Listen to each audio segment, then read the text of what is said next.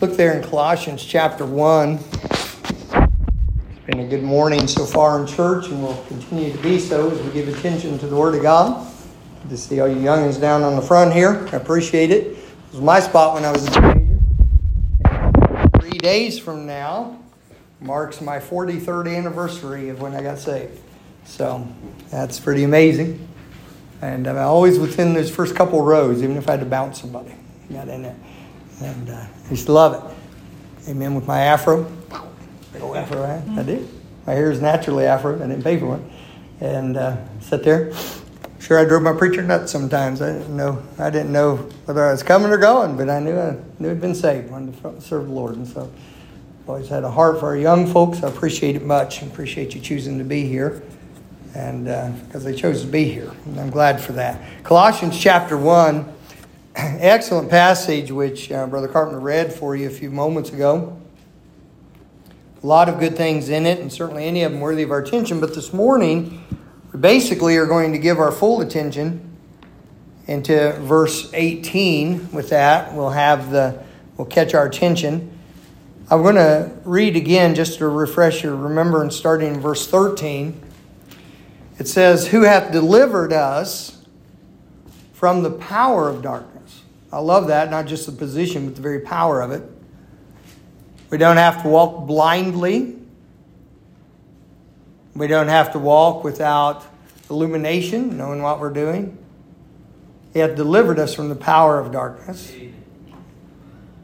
and hath translated us into the kingdom of his dear Son. I love this. Twice that word shows up in that form in the Bible. The third time it had to do with a fellow named Enoch who walked with God and was not. He never saw death. God just took him.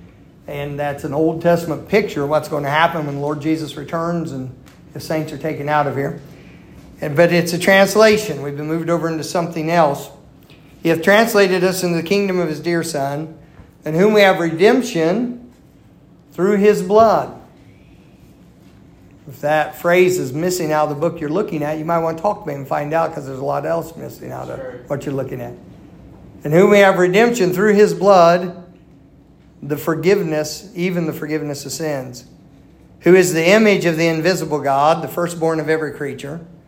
For by him were all things created that are in heaven, that are in earth, visible and invisible, whether they be thrones or dominions or principalities or powers, all things were created by him and for him. The devil did a slick job of uh, deceiving when there was brought into the human mind the idea of evolution from species to species and uh, evolution as it is taught, Darwinian evolution. It destroys people's faith. It's a wrong teaching, it's an evil teaching. One of the most important things, especially for you young folks, all of us, but you young folks, Bible says, Remember now thy Creator in the days of thy youth, before the evil days draw nigh. And I say, I have no pleasure in them. Knowing that God created you. And the God that created you is one who determines who you are. He determines what gender you are. He determines your life. And you don't get to choose that. That's Him. And so that Creator is important. And so you'll find that Christ is in that creative act. He is the one by whom all things are made. And then, of course, this brings us down, uh, verse uh, 18 or 16. Look at the end of it again. All things were created by him and what? For him. You say, well, what's the purpose of my life? It's for God. And he is before all things, and by him all things consist. Then, verse 18, which will have our attention. And he, Jesus, is the head of the church, or the body, excuse me, the church, who is the beginning, the firstborn from the dead, that in all things he might have the preeminence. We're going to learn more about that word preeminence later on. A lot of times when I'm teaching a message, I'll give you the main word and define it and give you application at the beginning. But I'm going to show you some things out of verse 18, and then when you come to the word preeminence, it'll it'll be able to take a special, special place in your heart and mind with that. But I will talk to you about the preeminence of Christ. I think you can see part of the definition when it says there that he is before all things. And all things are made for him and his pleasure. That gives you an idea what preeminence is about. Would you pray along with me, and then, uh, and then I'll give you just uh, a few thoughts here this morning. Father, thank you for the opportunity to open your word. I pray that uh, I'll get out of the way of its power by simply clearly teaching and preaching it. Father, I ask for divine unction from heaven to preach in the power of the Holy Spirit this morning. And God, may your people be open to it. May any who sit among us who are not your people, may they understand the great sacrifice you've given for them. May they, as I did years ago, come to understand their need of you. It was a good day when you brought my heart under conviction and you humbled the pride of my heart. God, I pray that you'll work in this place this day. I ask in Christ's name. Amen. Interesting, look in verse 18. The church is described as a body. Now, one day, thank God, there will be a church, the General Assembly of the Firstborn in heaven. Right now, God's church, those, uh, those people who are bought by the blood of Jesus Christ, who are His possession, God's design for this time and where we are in, in the timeline of history, as is evidenced by the teaching in the New Testament, are there to be churches, independent congregations of people. God has a design for that. A congregation, if it's scriptural, is to be pastor led, not pastor dominated. There's one that leads, and, and the whole message this morning is going to be about that one that leads, and it's Jesus Christ. But it is to be pastor led in the same sense the shepherd would lead his sheep with, with an eye towards the great shepherd and making sure that you are treated uh, with the honesty and the respect and the uh, and the courtesy and the and the integrity that is befitting the the bride of Christ, the body of Christ, that you be treated that way, that you be you have the truth spoken to you in love. In other words, you should expect when you come here and our church assembles, which is what this is this morning. Our church is not a building and the properties. We've built all these buildings, done all this over the years, but but it's not this you save people who have voluntarily uh, become a part of this congregation, this church, most of the time, Lighthouse Baptist Church is scattered out. Usually, in the course of a week, there are five different counties represented at some time or another of people who come here to attend. And so you're scattered to your homes, your jobs, your schools, your uh, hobbies, whatever you're doing. But when we're assembled together, God has a way things are to be done. There's a purpose of things. And uh, it's to be a pastor led congregation. A pastor is not a man made position. What we call pastor entails three things the Bible talks about. One is an elder that ruleth well, and that elder is someone who has experience in following Christ, is experienced in the Christian life, and can help you to get to where you need to go next in your living. Then the other part of a, uh, a pastor is a bishop, the bishop of the church. Uh, Brother Carpenter has a pastoral role, role in this church and has the heart to go with it, and the calling to go with it, and the uh, and the abilities. Uh, but he is uh, he is not the bishop of the church, uh, for which he is very grateful, uh, and he expresses that to me. This one's yours, preacher. Um, and and so the bishop has the administrative oversight you may not think of such things as this, and I'll not belabor it. But when you put this many people together, and we have a Sunday morning, a Sunday evening, a Wednesday night service, there are full services. We have people coming to all of them. There are literally people on this property doing something at least six days a week myself, our staff, uh, we, we don't Friday we take Friday off, but the uh, but it is always things going on, always things happening. We run buses, we we have the buildings, we have outreach programs, we have ministries, we have care, all of that. There are budgets, there are buildings, there's insurance, there's you know all the stuff that goes operating. We have vendors we have to deal with, all that. That bishop is overseeing, making sure that God's house has a very good name in the community, pays its bills on time takes care of things in an upright way, which reflects properly on Lord Jesus Christ. Then the other one is a pastor, and that's the one generally folks around here call me pastor or preacher. And uh, the pastor is the shepherd, and uh, and I hope to uh, I hope to always have the heart of a shepherd. It always tears me up because, you know,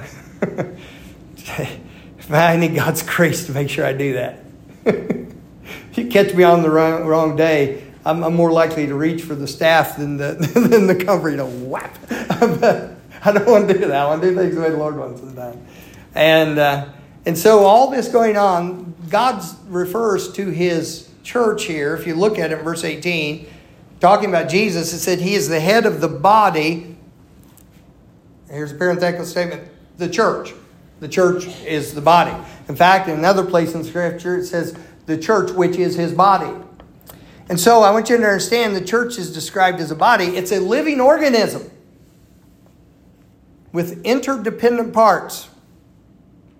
In other words, it's not just an organization. We tried to be organized this morning. If you knew all organization has to go on for everything to be ready, the classes to move from place to place. This morning, uh, uh, junior church is displaced to this end instead of where they normally are, and Be Strong was in behind them, and little churches over here in the nursery. Everything has to be cared for. People are coming to sing from the different areas tonight. God willing, we have a choir special. People, it's not as complex on a Sunday night. People have to come in. The ushering goes on. The cards are handed out. Things have to be ready. Uh, all that goes on, we don't just walk up here and wing it. We come organized and come hunting God. If God wants to get involved and change something around, we're all for that. We're not going to be formal and ritualistic, but we come trying to be honoring to God. But listen to me, it's not just an organization. You can fill a building through organization and programs and outreach and that sort of thing. You can fill a large building that way, but it'll never be the living organism that it ought to be when God's people who are filled by the Spirit of God know they are born again by the power power of God get together as a body. I'm glad for that. Uh, I'm glad my body's somewhat organized. My hands are at the end of my arm. That's a good thing. You know, got an ear on each side of the head, two on one side would be a bit annoying. I, I'm glad it is. But that's not what gives it life. And it is the Spirit of God that gives us life. And so he the church is described as a body. Catch this. The body has a purpose and it has a function. Look at the verse again in verse 18. So think of those two things. The body, the church, has a purpose and it has a function. Verse 18. And he, again, that he is referring to Jesus Christ, and he is the head of the body, the church. Christ is the head of that body that is the church. The purpose of the body very simply, is to please the head and to accomplish its will. I don't just make a big conscious decision to do it, it's natural for me, but I have decided, at some level of thinking, to walk back and forth on the platform while I'm talking right now. If my mind decided to do that and my body didn't go along with it, I would have a real problem. My feet are necessary to accomplish what my head wants to do, which is be moving around right now. My legs are necessary for that to happen. The gesticulation, the actions I make when I'm, when I'm doing, they're kind of a natural thing for me, but my body determines that. Or my head determines My body sometimes does. I do weird things, you know. If you see me doing something totally strange, it's my body took over. Um, but the head determines that. My body's purpose is to fulfill the will of the head. That simple enough? The Bible says that the head is Jesus Christ. The church is his body. The purpose of us as a church, you say, well, our purpose is to impact our community, reach our community. I like that word a lot better. I believe I said the other word. Uh, to reach our community, evangelize, reach them for Christ, get the gospel out. That's, that's what we're, yes, because that is part of the will of the head. Say, well, our purpose is to teach people the Bible and have very clear Bible teaching in all the Sunday school classes available for all ages and the adult classes, to teach the Bible and help people get grounded in the faith of Jesus Christ. Yes, you're right. That's part of the will of the head. It's revealed in the Word of God.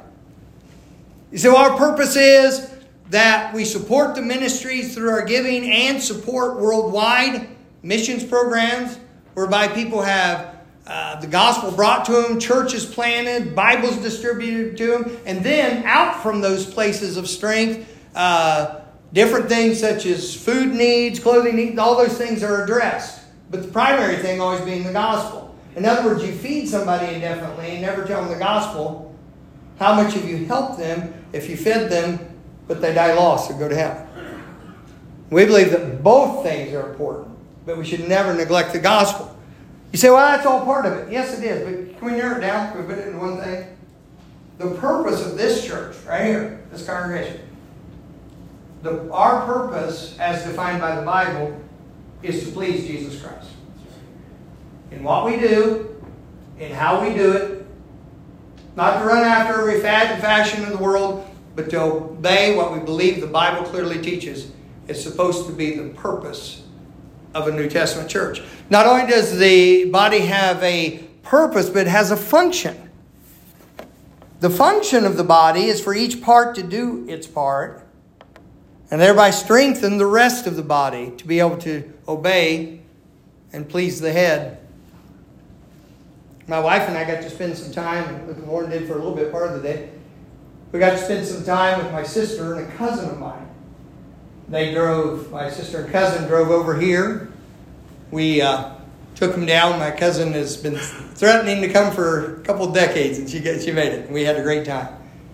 But we took them. We went to Ash Cave. We went down to the Jack Pine studio with the glass blowing in that. Then we did a five star dinner. You know where, don't you? Village Cafe in Laurelville, five star, amen. They come, the maitre d' meet you. Anyway, it's a, uh, we all like home cooking. And then we ran around, did some other things, and we followed them as far as Washington Court House as they were heading back towards Western Ohio. Had dinner with them over there, and then came back home. My cousin had been having very serious health problems of various types. She had had to have open heart surgery a while back and such. But on January 1st, her blood sugar, when she checked it, it wasn't just spiking up, it was staying up in the 300s, like 364, 340. Yeah. Those who know those numbers know how ridiculously high that is. And no matter what med she took, it just kept going worse. She started checking out a place that deals with nutrition. I'm teaching something about this. And she said, No one I ever went to ever talked to me about insulin resistance. I said, Yeah, that's major with your body. She said, No one, and she started talking about these things. And she's made some basic changes in what she's doing. And she told me, she said, I got up, my blood sugar was 120, it's holding there. And she said, I'm not offering you medical advice, I'm offering you to check things out, and not just to take what you're given without checking it out. Realizing God made your body to be able to heal, help it do so. And so she said, uh, she said, this is amazing. She says, she says, the doctor angry at me because I took myself off my medicine and said, why would I keep taking it? it's it doesn't I cannot tell a difference whether I'm on or off, and now I start doing these things naturally. In your medicine, I was on your medicine when I was at 300, and now I'm at 120. You know. Yeah, logical. That's why I miss it. So many people miss it. So what's that got to do with this message? You ready? The church is called a what? Body. Oh, there you go. Man, you all are conscious. That's awesome. Now encourage that right now. and so the church is called the body. The best thing the body can ever do is get healthy. The function is what I'm talking about. And as we were talking, and, and she's not real conversant on different things, medically yet, but we were talking about, my wife was talking to her about, well, you know, your pancreas needs strength and stuff because the, hungry that your pancreas produces the insulin and all that, and uh, in, in, a normal situation. And, and she said, oh, yeah, she says, right now, she was talking about a couple things she was doing, and I told her, I said, look, I said, the, the neatest thing about what you're doing the neatest thing about I applaud you for what you're doing is you're realizing what you've got to do is get the whole thing starting to get healthy. Because when the whole thing starts to get healthy, everything's taken care of. People get very isolated. They say, Well, my liver needs help. One day it was a funny thing. I was eating over at the Frisch's restaurant years ago, and they used to have liver and onions. Right? That way you can smell bad and eat something that looks gross, right? but uh, I happen to like liver and onions. And so I had ordered liver. And, and you say, that's a filter. I know, it's a cow filter. And then awesome, I eat chicken filters, cow filters sometimes.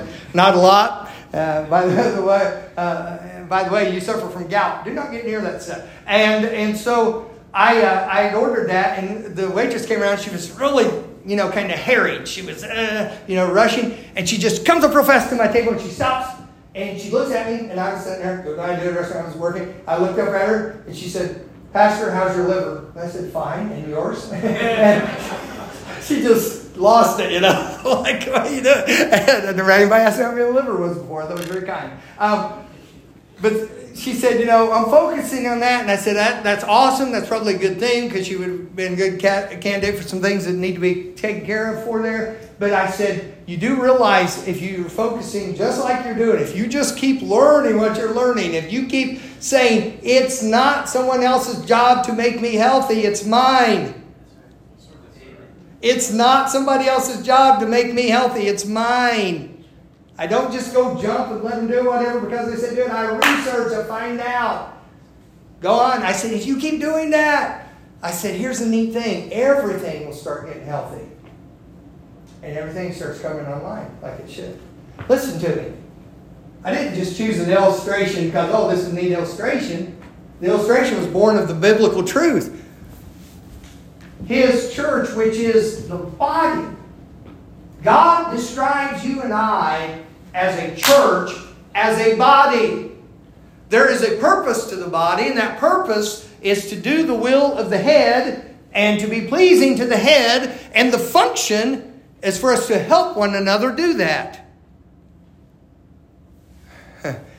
Wouldn't y'all agree that there's enough that can come into your eyes and ears through the course of a day and a week enough that can discourage, tear down, and disillusion you.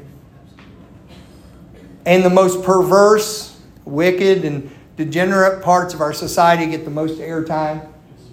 If, if, you, if you just listen to the media stuff, you would, you would believe, and I'm talking, about, I'm talking about blogs, I'm talking about podcasts, I'm talking about, you know, God help us, Twitter and Twitter and fluffers and flippers and all, all this stuff. I don't care what you do social medias, all this stuff that you think are realities. So many of the things that are put out would make you think that everybody thinks perversion's okay, everybody thinks all the all the nonsense is okay. They don't. Well, there's a lot of folks who do, but there's still a lot of folks who know right is right and wrong is wrong, decency is decency, and uh, they just don't always speak up. And there are others who try to keep them from being able to speak up. I love the tolerant people who want to censor and make criminal somebody else speaking the truth. Hmm, interesting, huh? And so, with this thing of the body, the function of the body, we're supposed to help one another. There's enough to tear you down every day. Wouldn't it be good if we had a group of people who tried to encourage each other that you can go forward in the Lord, that you can do what you ought to do, that you can live right, that you can do right. May God help us to do it because He wants us to. Look in 1 Corinthians chapter 12. 1 Corinthians chapter 12.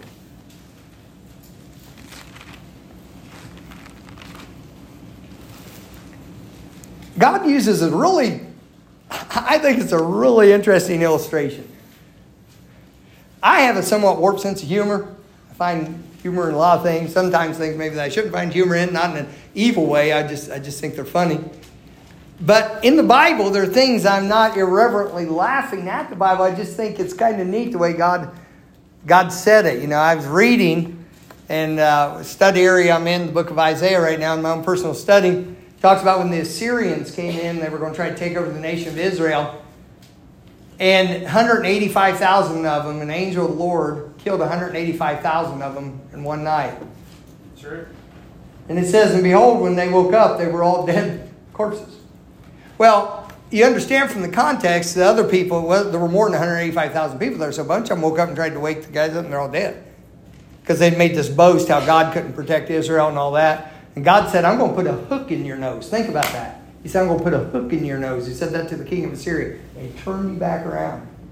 And by the way, that king that was threatening Israel, he went back to his home country after this deal, was worshiping his false God, his idol, and his own two sons assassinated him while he was doing it. Pretty amazing. But I, I think that's funny. And they woke up, they were dead corpses. I just, I think that's funny. There's, there's a verse where it says David, David played with his hand. He's talking about on the harp, but I imagine him going one little, two little, three, you know. So forgive me, I've a bit warped mind, but God uses an illustration here and he shows us something that's, I'm not saying the word of God's absurd, he shows us something that would be absurd thinking to get our attention about how we're supposed to operate. Are you in 1 Corinthians 12? If you are, look there in verse 13. It says, For by one Spirit we are all baptized into one body. There are different baptisms taught in the Bible. John the Baptist preached baptism of repentance. It's not what we do. Uh, that's done now. What we do, where after someone receives Christ as their Savior, they are taken completely under the water and back up again as an outward symbol of what's happened inside. They believed in the death, the burial, and the resurrection of Jesus Christ. We believe upon a clear profession of faith, someone should immediately follow the Lord in baptism, and we always are prepared to do that at every service here. And so, this baptism is the fact that when we got saved, something that we couldn't touch, we couldn't taste and see. We had no sensory of it, although there may have been some emotion attached, may or may not have been. But something real happened that we were placed in Jesus Christ. It's pretty amazing. Luke, may I use you for a moment? Can you come up here for a second? I think you're taller than me, but you're de- definitely less body mass, all right? Think a little short. If, shrink, shrink, there. If, I can't do this because the auditorium is span but if he gets in the right position, I'm not tall enough, I'm wide enough, I can, he can hide behind me. If you were to look, say, who do you see? Now, you would say, you could tell, I like, it. how long can you do it? Hey, bro, what's happening? uh, anyway, some of my feet up here. Uh, but anyway, he, uh, if he's back here doing this and you say, who do you see? You would say, I see Pastor. You can tell there's somebody back here because he's hidden behind me. Thank you, sir. You do a great job with the house. You walk down like that. That's awesome. There we go. Um, I don't know that really cool car you're driving stuff. That made me stop. But here's the thing about it: when we get saved, more emphatically than just hiding behind somebody. You think about Brother Keith. If I brought Brother Keith up here, if I brought uh, uh, Brother Carpenter up here, I could stand behind him. Pretty well be eclipsed by them. They're, large men. I could hide behind them. But if you think about, okay, I look up there and I see Pastor mainly, you know, Luke's back there, but, but I mainly see him. More emphatically than that, when we got saved, something happened. We were baptized into, we were placed into the person of Jesus Christ. I can't even comprehend everything I know about it, much less explain it all. But literally, when God looks at me, He literally sees Jesus Christ. I am clothed in His righteousness. I am covered by His goodness. It's not my religion. It's not being me being an ordained Baptist preacher. It's not the 42 years of preaching the gospel. It's the, the, the righteousness of Jesus Christ and that only that I can depend upon. So I love it. I'm in Christ. What a place to be. And so it says we were baptized by one Spirit, the Holy Spirit of God, into one body. Verse 13, continuing whether we be Jews or Gentiles, whether we be bond or free, and have all made to drink into one spirit. Now, watch this very quickly with it because it shows you the whole thing here. For the body, talking about a physical body, is not one member, but many. It'll explain to you what it means. If the foot, and this is where I think it's, it's humorous, not disrespectfully, it's just, I love the way the Lord explained it to us. If the foot shall say, and there's a great line, I don't know about y'all, my feet have never actually talked to me. And uh, that's, that's, that's good. I hope they don't. All right? They, they, send, they send messages, though. Um, it says, For if the foot shall say, uh, Because I am not the hand, I am not of the body. Would you all agree the hand and the foot are different? And uh, they serve different functions? Maybe you can walk on your hands, but you won't do it indefinitely. You have it there. Is it therefore not of the body? In other words, it says, "Well, I'm not a, I'm not a foot, I'm not a hand, so I'm not part of the body." That's the Christian people who say, "Well, I'm not a Sunday school teacher, I'm not a bus worker, I'm not a whatever, I'm not a choir member? Uh, so I'm not." No, no, no, no, no, no, no, no, no, no. That's not right. Watch, watch what it says. And if the ear shall say, Because I'm not the eye, I'm not of the body, is it therefore not of the body? If the whole body were an eye, that's a weird thought. I'm glad that's not going on. I'd hate to be looking out at that. If the whole body were an eye, where were the hearing? And if the whole body, if the whole were hearing, where were the smelling?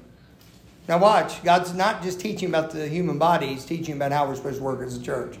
Remember, we're talking about Christ, uh, the preeminence of Christ. We're talking about that His church is a body. These are all Bible things. Now watch it.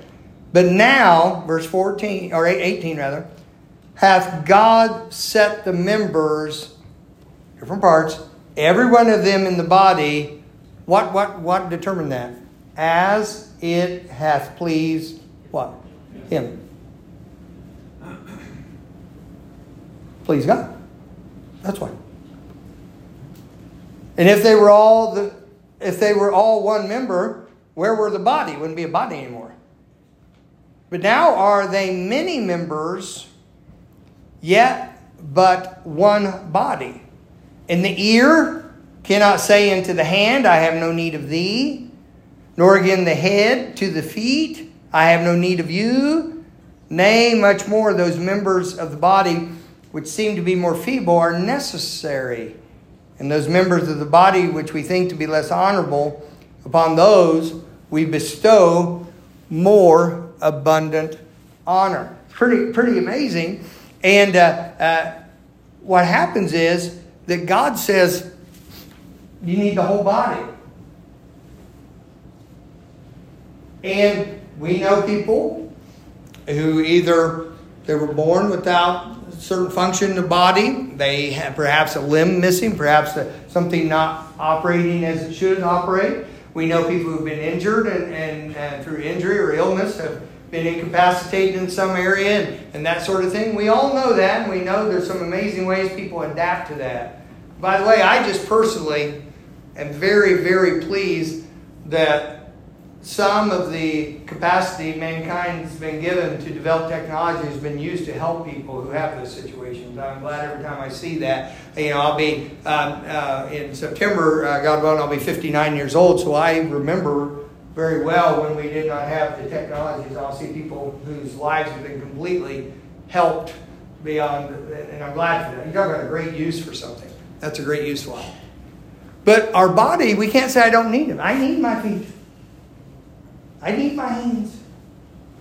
Have you ever injured somewhere and couldn't use it for a while? That's no fun at all. Said, Preacher, what did you injure that you couldn't use for a while? My brain. Do you remember? Several years ago, literally. I kind of missed it after a while. I really did. I was glad it came back. And no comments on that, please. I think it came back, so don't, don't tell me if it hasn't. The main purpose for the church is not for you or for me. It's not for our community. It's not for our town. The main purpose of our church is for Jesus Christ. I wonder how many times God's name's been used in vain this week in our city. I wonder how many times the eyes of God who go to and fro and see the evil and the good. I wonder how many times they've seen evil. Have seen have seen evil this week. I wonder how many times God's watched people take his creation and pervert it in some way this week. People that God cares about and loves who are damaging themselves through any number of things that they're doing. A God who can see the thought and intent of our heart has looked at people who look good on the outside, who are full of bitterness, hatred, anger, all these other things. Wonder how many times this week? Wouldn't it be good if there was a gathering together where His name was praised, His name was honored and glorified, His book was opened and believed, and where people who have the Spirit of God living in them get to hear the Word of God clearly preached and allow that thing that starts happening inside of them that says that's right. That's a good way of doing it. Let that let that translate into action, doing something for the Lord. We can give that to God. The main purpose of Lighthouse Baptist is not for us to what a great church we are, compare ourselves with somebody else. Not at all. The purpose is to please Jesus Christ. Everything that's done and how it's done. The main thing, Brother Carpenter's worked with me a lot of years now, and he can tell you the main thing, the main thing, the main thing when we're working on staff questions and meetings about things, the main thing I have is our interaction towards people as we need to be just how we deal with people. The second thing is, is this pleasing to God? What does God's word show? Before we start, is this the way God wants it? I won't guarantee you I get it right 100% of the time, but I will guarantee you, Hunter, I want to get it right. And I'll tell you what, that God is, God's worthy of it, that's for sure. That's for sure. And then let me finish out here with this. Um, don't confuse that with us being done quite yet, but uh, we see the church is described as a body. We see Christ as the head. We see the body has a purpose and a function. Then we see how the headship was achieved. Look back in our verse uh, back there. I moved from it. Maybe you did too. Look back in Colossians again. Colossians 1 and uh, verse 18. But look how the headship was achieved. When I came here as a pastor, there was a group of men within our church here, and uh, there was a recommendation. I was recommended over from the church where I was serving as assistant pastor. Of course, we had a, our, numerically, we were a very small church, and we're meeting in a rented facility over here on Wheeling Street and buying Nick's Pizza. And uh, that'll be uh, that'll be September 6th. That'll be 31 years ago. And we came over. I, as a young man, 27 year old man, they they said uh, they they wanted me. I came over and preached, and then I asked was asked to come back and preach as a possible candidate for the church. Uh, I knew I was supposed to pastor since I was seven, you know, 16 years old. 16 years old, I got saved at 15 and 16. I knew God wanted me to preach, and also knew I should pastor someday. And so I knew that. My preacher, who I was working for at the time, we started that church, we're building it um, he knew that. He knew when I went there to help him, it was temporary because I was supposed to pastor one day. We were in agreement on that. It was by his recommendation that, that, that it came over. And so the church said, it's the way we do things in, in our independent Baptist churches. The church had me over and I preached and different things happened. I won't go into all the detail of it. But the congregation took a vote, unanimously voted in. We, we extended a call to you as the pastor. So that was the church's responsibility. That's what they're supposed to do. As the, as a young man, uh, my wife and I were in agreement on it, and uh, my oldest son was four months old at the time, and we, uh, we had uh, we accepted that call to come over and become pastor of this people. Now that's how that's how I became the earthly shepherd of this congregation. There's uh, provision. Maybe I shouldn't tell you this, but I think everybody's pretty pretty happy right now. 75% majority can vote me out.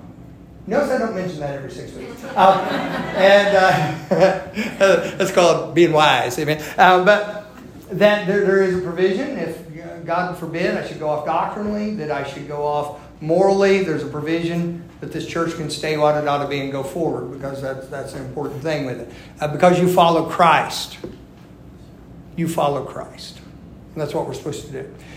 Now, that's how I became the leader. They, we had a young man visiting with us, or relatives, uh, uh, Bethany's, and we went to lunch after after the service. And it was funny. He asked me a question, this is hilarious to me. Those of you who know me well, it's it's really funny because of the way I view pastoring and what I know. It's a servanthood. I know it is leadership, but it's a servant leadership. It is a ministry. It is something we're being faithful with. But he looked at me. We were sitting there eating. I didn't expect it, Brother Rob. And he looked at me. and He goes, Who's the boss at the church? I said, Excuse me? He says, Who's the boss at the church? I said, Where do you ask? Who runs the church? Who's the boss there? And so it was funny. Logan's looking at me, about ready to crack up. And I said, what, what are you trying to find out? Well, who, who, who, who runs things? Who's in? And I said, I, I said, I don't use that term, but I guess I am. I said, I'm in the leadership of the church. I decide who our teachers are and what our program is, and I lead the church. And he sat back, he's satisfied, and he goes, Okay, you're the boss. So I just need to tell you all that this morning, all right? I'm not good authority, I'm the boss. Um, but how did Jesus get his headship of the church? Because his is absolute. It's right here in this verse. I was voted in by a congregational vote. Things went in proper order. Had the blessing of the church from which I came. I didn't sneak out and decide something without my pastor knowing I was doing it. And away it went. And we went out there and we did things the right way. But how did Jesus become the head of, of the church? Well, let's look in verse 18. And he is the head of the body of the church, who is the beginning, the firstborn from the dead, that in all things he might have the preeminence.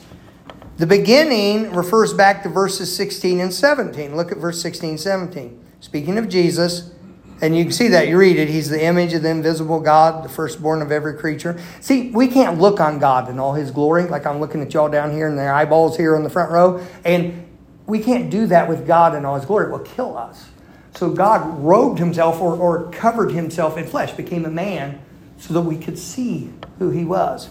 And that's what's talking about there. And then look what it says about Jesus there in verse 16. For by him were all things created.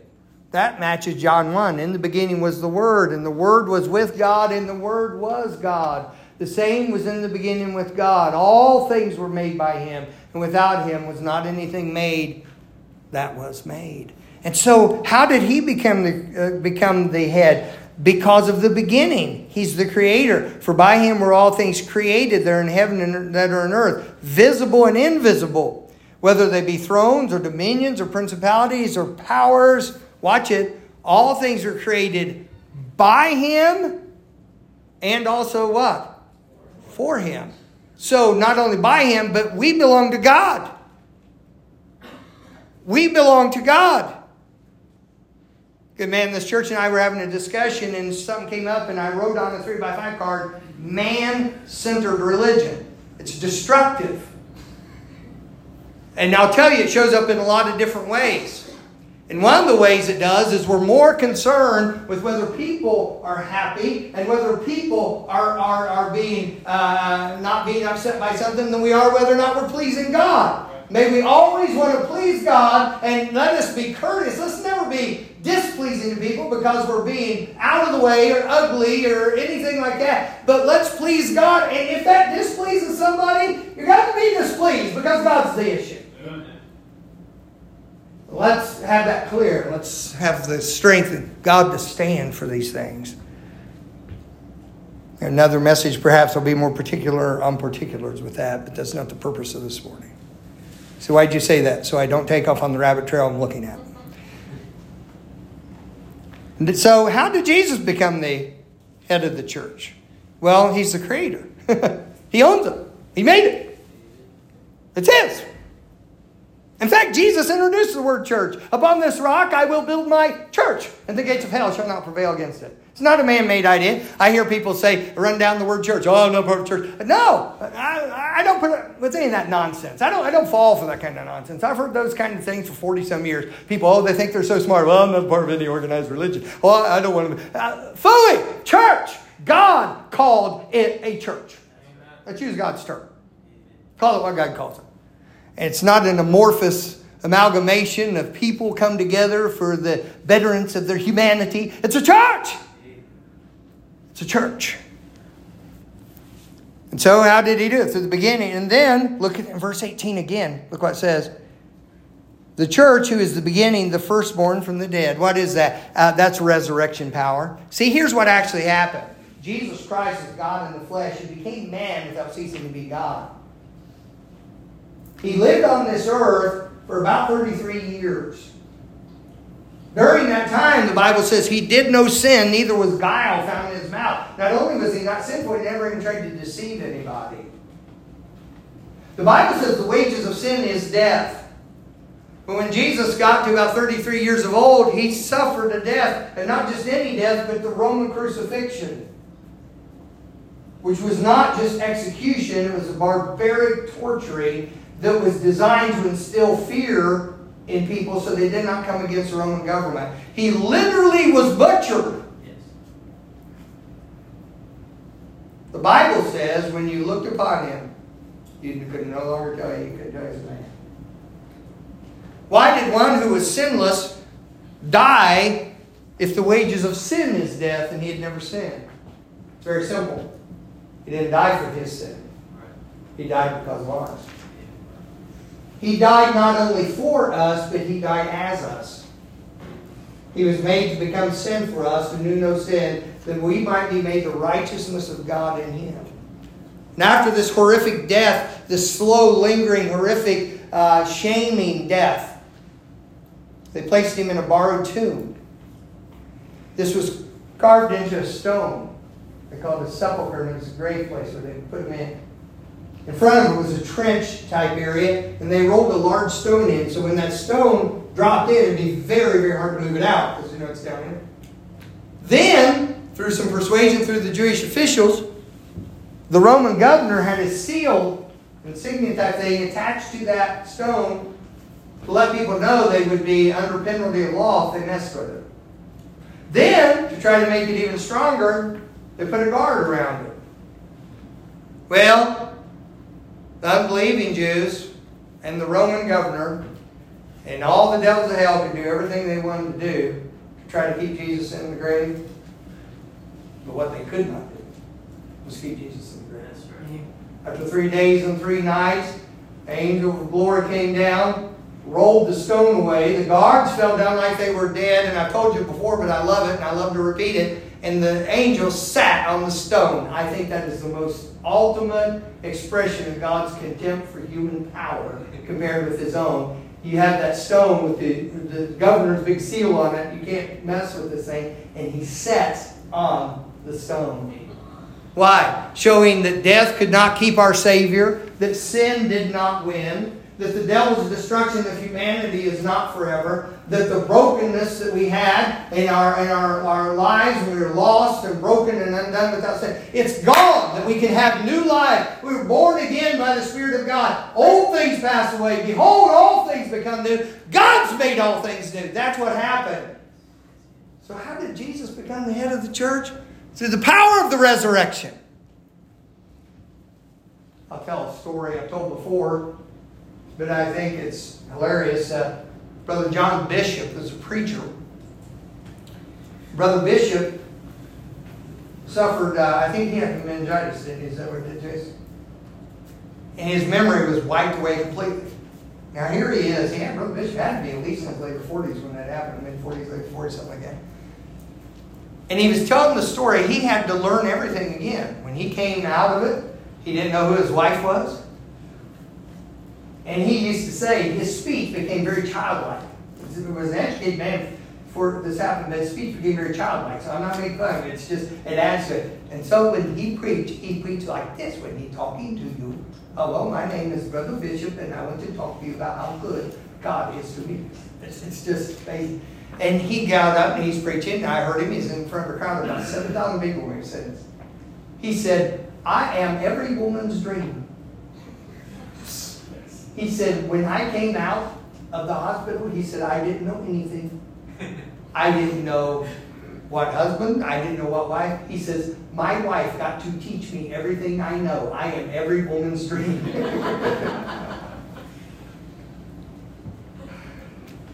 and he was preaching about Christ. And he said, I was flying to a meeting, and he said, I was traveling in first class. He said, I fly a lot, and so I was traveling in first class. He said, a doctor lady came and sat beside me. He said, she was in first class because she had lots of money. I was in first class because I had lots of miles.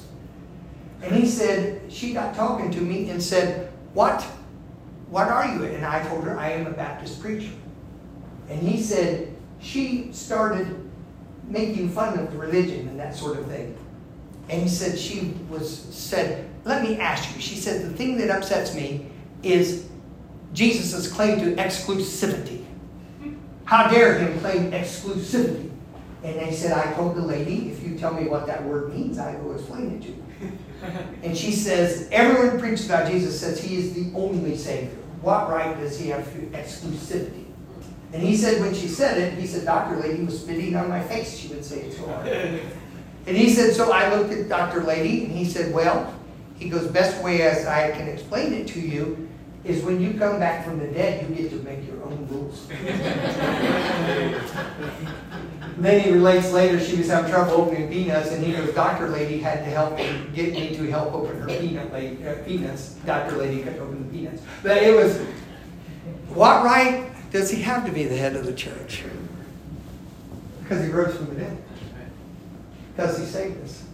And can I give you something that maybe will even touch even closer home to you right now? You know why he has the right to be head of this, this church? Because he loves each of you individually in a way nobody else can.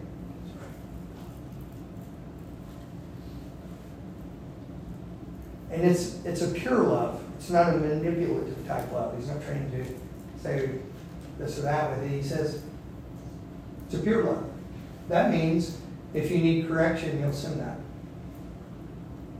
It means if you need chastening, he's willing to do that. It means if you need comfort, maybe nobody else knows that, but you do. He knows that. He's the head of the church, which is the body. The final thing, and this is the final thing. I said starting to before, but this is it. We see what the final outcome of this headship is. Look at the end of verse 18. What's all this about? That in all things, by the way, that word all is used 11 times in 12 verses, starting in, in verse 9. You want to do a study through that part, Colossians, all, all, all, 11 times in 12 verses. Look, look there in, of verse 18. That in all things he, Jesus, might have the preeminence. What is the preeminence? It is the leadership, it is the origin, it is the dominant position. It's interesting. It's from the word proteo. We talk about a prototype. We're using the same phraseology. That from which something is supposed to be fashioned and copied and, and duplicated. What is it? He said he would have the preeminence. Now I'm going to end with something that as I wrote it, I had to take my time writing it because I'm seeking the Lord as I'm writing this. That preeminence, where Christ has the uppermost consideration. We've talked about it in our services, the way we conduct things and that. And I see you say, yeah, that's right. Well, let's think about it for our lives and our living. In all things, He's to have the preeminence when we assemble together corporately, he is to have the preeminence. But when we are about our daily lives individually, he is to have the preeminence. When I choose what I'm going to say, he's supposed to have the preeminence. When I choose how I'm going to conduct myself in business and with others and in life, he is supposed to have the preeminence. I am never to be thoughtless towards him, but ever mindful of him. I'm never to just go on and not consider God in my decisions. That in all things he might have the preeminence. Why? Because he's the head of the body, the church. And it's not, Brother Carpenter, the church, just when we're assembled here on Cedar Hill Road. We are emphatically his church and hopefully effectively his church when we're scattered out in our day by day living. But in all things, he might have the preeminence. Let me ask you something. I just I want you to answer me, but I do want you to I do want you to answer. And if you can't answer honestly and thoroughly right now, I want you to give it consideration. Does Jesus Christ have preeminence in your life? what position does he actually occupy to you? Preeminence? Tack on? Don't think about it. That in all things he might have the preeminence. Would you bow your heads and let's pray together, please? Father, thank you for your people. Their good attention to your word. God, may we give attention to your word more than just the hearing of it, but what you've given us to understand from it. Lord, I pray you'll send what is needed into each of us, whether it be conviction or comfort, strengthening, purposefulness to obey you, whatever it may be. Bless this invitation with people making actual decisions in their heart towards you. Please. Let's stand together with our heads bowed, please.